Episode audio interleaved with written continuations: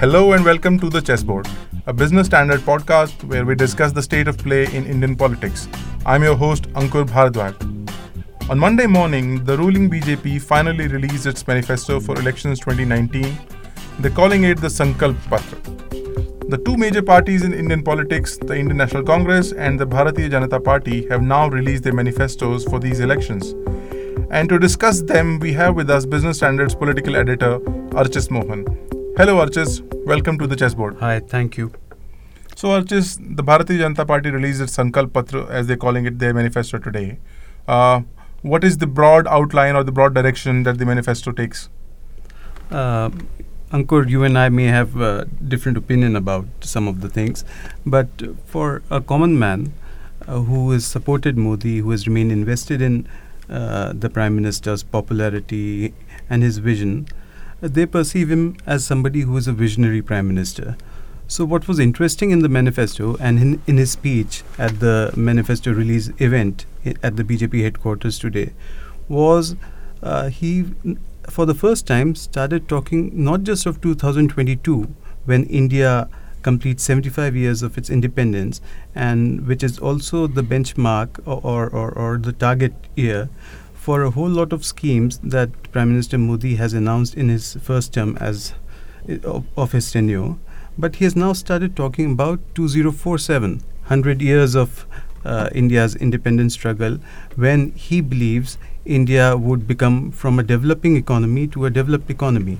And for that, he is he's saying and uh, th- that in the next five years of his tenure from 2019 to two- 2024 the foundation of this transition from developing to a developed e- economy uh, uh, will be will be laid so that for uh, somebody who is a supporter of Mr. Modi may may sound visionary apart from that uh, I thought the manifesto lacked one big idea unlike the Congress manifesto, which spoke about rupees 72,000 for 20% of India's poorest. However, having said that, the, the BJP manifesto uh, compiles 75 sankalps or resolutions, resolves, uh, that it plans to complete at least by 2022, if not 2024. And some of the bigger uh, resolves are investment of rupees 100 lakh crore into infrastructure, um, uh, expanding the PM Kisan Nidhi to uh, all farmers and not just those wh- who have two hectares of land. Uh, now, this is interesting. All of us know that in Western UP and across India, there's been farm distress, there have been protests.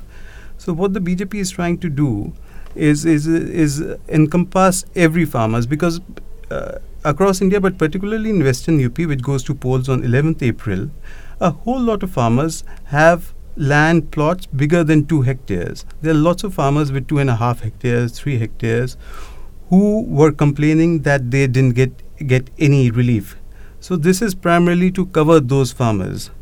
Secondly, and, and an- another interesting point is about the Pr- Pradhan Mantri Fasal Bima Yojana, the crop insurance scheme that they announced in 2015. There, uh, the manifesto says now the scheme will become voluntary, which essentially is a concession that the scheme hasn't worked well. Until now, the scheme was mandatory for all loanee farmers, and they are making it voluntary. So it's it, they've conceded that the scheme isn't doing well. In in his speech at the function, fin- Finance Minister Arun Jaitley criticized the opposition parties, Congress party's manifesto, as being inspired by the Tukde Tukde or the Ivy Leaguers. Do you think that national security has been an important thrust area for the BJP even in its manifesto? Yeah, if you if- you would flip through the manifesto, the first big point, the manifesto has identified three big points or three core competence areas, if you want to s- look at it like that, of the BJP's, which are nationalism, the first area, uh, um, um, Antyodaya or welfare of the poor, the second area, and Sushasan or good governance. In nationalism, the BJP has spoken about, you know, uh, implementing the ci- citizenship amendment bill, stopping infiltration, ensuring welfare for uh, soldiers as well as pol- police personnel, and no tolerance, zero tolerance on terrorism. So, yes, BJP does perceive itself as a party that believes that it espouses the cause of nationalism, the best among all political parties in India, and it has tried to you know, play on its uh, core area. We have with us A.K. Bhattacharya of Business Standard to talk about the economic vision that the two parties present in their manifestos. Welcome to the podcast, AKB. Thank you. So, uh, AKB, the BJP has presented its manifesto today, and the Congress manifesto was, was given to us last week.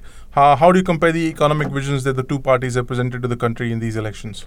Well, the common takeaway uh, from both uh, the Congress uh, manifesto and the BJP manifesto uh, is quite uh, depressing. Actually, if you look, look at the economic manifesto of both the parties, you realize why manifestos are almost becoming irrelevant for any uh, public discussion or evaluation. Uh, if the manifestos are becoming irrelevant, it is mainly because they are losing their credibility because of the kind of promises that have been made, which are going beyond the capacity, the financial capacity of the governments that will probably be formed on the basis of those promises. Take the Congress manifesto of Nyay. Uh, it sounds very good on paper, but when it comes to its implementation, there will be serious challenges in terms of the government's fiscal capacity, just as the BJP manifesto talks about the how the, the, the, the banking system, the banking discipline will come under a serious, serious uh, threat because of if you are giving uh, interest-free loans to large number of farmers, if you want to extend the entire Kisan PM Kisan scheme to all landholders, what will happen to the fiscal capacity of the state and what will happen to the larger responsibilities of the state in undertaking developments, economic developments, in creating capacity uh, in the system, in building infrastructure, I, I really shudder to think. AKB, in these elections, we found that employment has become a major issue. The Congress has tried to underline it by including an entire section in its manifesto on jobs. Uh, do you think the BJP manifesto also stresses on job creation in the same way or answers questions that have been raised about it? I think Congress has obviously uh, been uh, more, you know, in its responses, been more detailed, whereas the BJP has uh, not addressed the job issue uh, as directly as the Congress manifesto has two other constituencies in the economy that we've seen that have uh, a bit unhappy with the with the policies have been the MSME sector and the the small traders. Uh, for the MSMEs, the Congress of, uh, has promised that they will be exempt from any laws and forbearance for three years. Um, do you think the BJP uh, manifesto also makes certain amendments to, to woo the MSME sectors? Um, I the Congress promise of uh, of uh, offering a, regime in which the MSMEs will not come under any law except taxation uh, and uh, some compliance. Uh, I find it is a, it is a promise that can never be fulfilled as long as the governance structure is not completely altered. The BJP manifesto, uh, I find, uh, is uh, not uh, very clear what it wants to offer for the MSME sector. Uh, the BJP manifesto also speaks of a national traders welfare board. Do you think the BJP has, has uh, acknowledged that there is anger amongst the trader community? I am not surprised at all because more than the anger, uh, I think uh, traders are a very key political constituency of the BJP, and uh, it is um, but natural for a party like the BJP uh, to say something about the traders. Please remember, the BJP as government in the last five years uh, has been very slow in implementing many of the trade policy reforms that were supposed to have been taken because the entrenched trade interests could have been affected.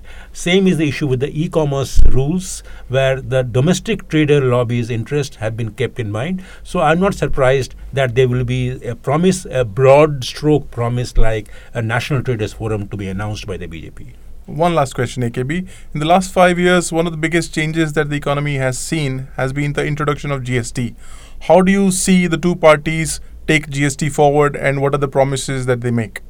Uh, my sense is uh, from the, the two manifestos that while changes in GST may be expected uh, from uh, the the BJP government if it to come back to power after uh, elections on the basis of the manifesto, but if Congress manifesto is to be looked at, I think the the party is promising uh, major changes, uh, although uh, it uh, it is promising a single rate GST. But if you look at the the manifesto closely, it is also giving you many rates. So, but at the same time, I think because the Congress manifesto is more detailed on the GST, uh, I find uh, that uh, uh, more changes can be expected in GST if the Congress manifesto were to be implemented, whereas the BJP manifesto is uh, not very clear on the, on the route forward on GST. In his TV interview recently, the Prime Minister said that the Congress Party's uh, manifesto promise of rupees 72,000 to the bottom 20% of India's population was a shortcut and that he expected a more mature response from an organization as experienced as the Congress Party. Uh, has the BJP tried to counter that uh, that Nyay scheme that the Congress has in its manifesto? The BJP has tried to counter it by expanding rupees 6000 PM Kisan Nidhi to all uh, farmers. It has promised social security to shopkeepers, to small traders. Now, again, these are concessions that shopkeepers and small traders suffered because of both demonetization and GST. Uh, the BJP hasn't directly tried to co- counter it, it in terms of entitlements. Uh, and uh, interestingly, the difference in the strategy is while the Congress has focused on the poorest 20%, who would r- largely be uh, landless agricultural laborers, the BJP has focused on farmers, small and marginal farmers, which is consistent with uh, some of its traditional support base. The Congress support base came from the very poor, and the BJP used to try and reach out to farmers, uh, small farmers, big farmers. So I would think that the BJP is trying to consolidate its support base among farmers while uh, still not reaching out to agricultural laborers, which, where, where the Congress probably has done well. Although it remains to be seen how much of Congress's message reaches the ground before the polling days. Uh, the BJP has now been in power for nearly five years. Uh, in this manifesto, do you see any major departures from their 2014 manifesto? I see a whole lot of reiteration, and yes, there are some departures. I'm yet to locate any uh, paragraph on building smart cities, although they've committed to invest 100 lakh crore in infrastructure investment. Uh, something new is uh, their uh, commitment that they'll provide water, tap water, to each home by 2024. But another missing point is a mention on jobs. While it's true that the BJP in its 2014 manifesto didn't specifically mention uh, promising 2 crore jobs each year of their five year previous tenure, uh, but this promise was made in some of the speeches of their leadership. And in, even in the previous manifesto, creation of jobs was, was one of the target areas. Uh, while in the, the current manifesto, the BJP has said that it will promote entrepreneurship and has spoken of other schemes, a specific mention of job creation uh, is somewhat missing. Moving on to the Congress manifesto now, uh, as a challenger to the BJP, uh, how do you see the Congress has tried to try to project itself as a party of governance in its manifesto? Uh, first and foremost, one can always argue that you know Congress probably doesn't have a realistic chance, and probably BJP thinks that it has a more realistic chance of coming back to power. So one can always argue, as some BJP leaders have been arguing, that Congress can afford to make a more uh, a detailed, specific um, manifesto, while BJP's manifesto has been general uh, in, in, in in most of its resolves. Uh, having said that. Uh, I think the Congress, uh, for once at least, went about its uh, manifesto drafting exercise much more seriously, consulted many more experts. And it has also tried to reinvent itself on a whole lot of issues where Congress would earlier shy away from taking a position. for example, on removing the sedition law. It has committed itself to doing it. On, on women's reservation in jobs, for example, not just in parliament and legislative assemblies, which even BJP manifesto has promised that 33% reservation in parliament and legislative assemblies, but the Congress has promised uh, one third reservation even in jobs. So on a, on several issues, on Forest Rights Act, on Land Acquisition Act, the Congress has committed itself to a politics at which at times it hasn't pursued in the past. So there is a departure in, in several senses in the Congress manifesto. So, having discussed the manifestos of these two parties, uh, we can now focus our our our views on on the next phase or the first phase of of elections, which are going to happen on the on the 11th of this month. We will di- focus our discussions on the state of of Uttar Pradesh, The Western UP, which I visited uh, last week, and I spent a couple, uh, few days there.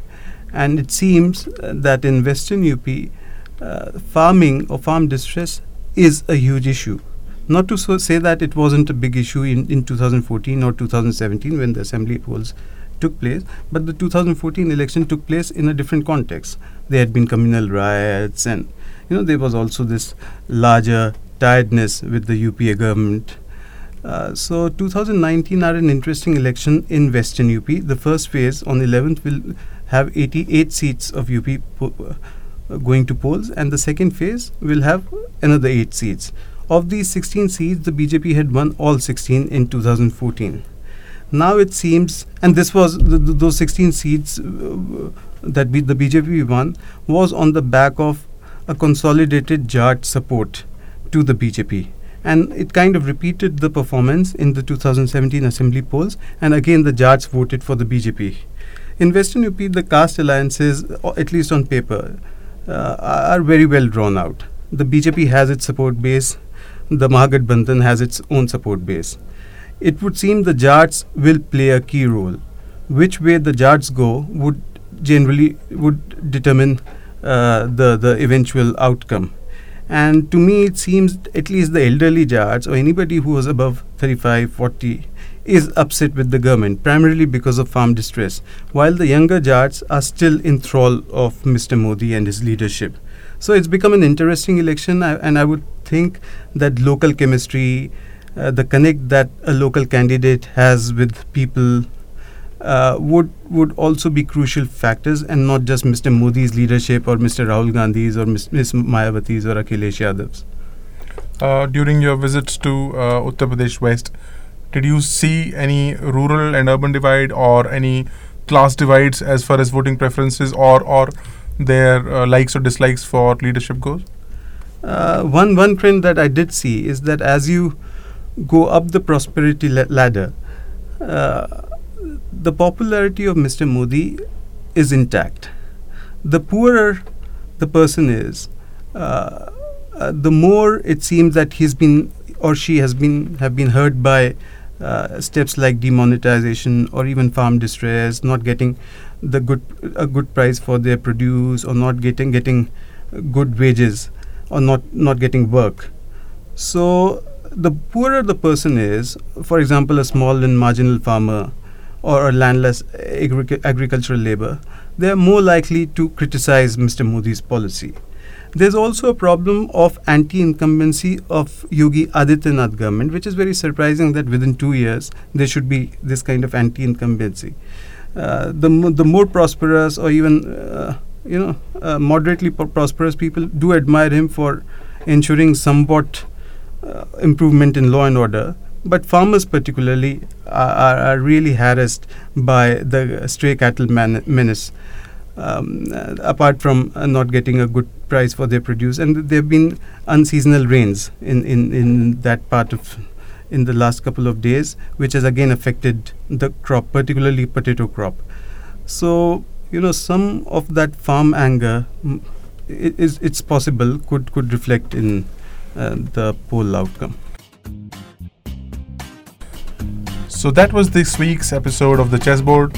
Thank you, AKB and Archis, for discussing the Congress BJP manifestos with us and the first phase of polls. Hope you enjoyed the podcast.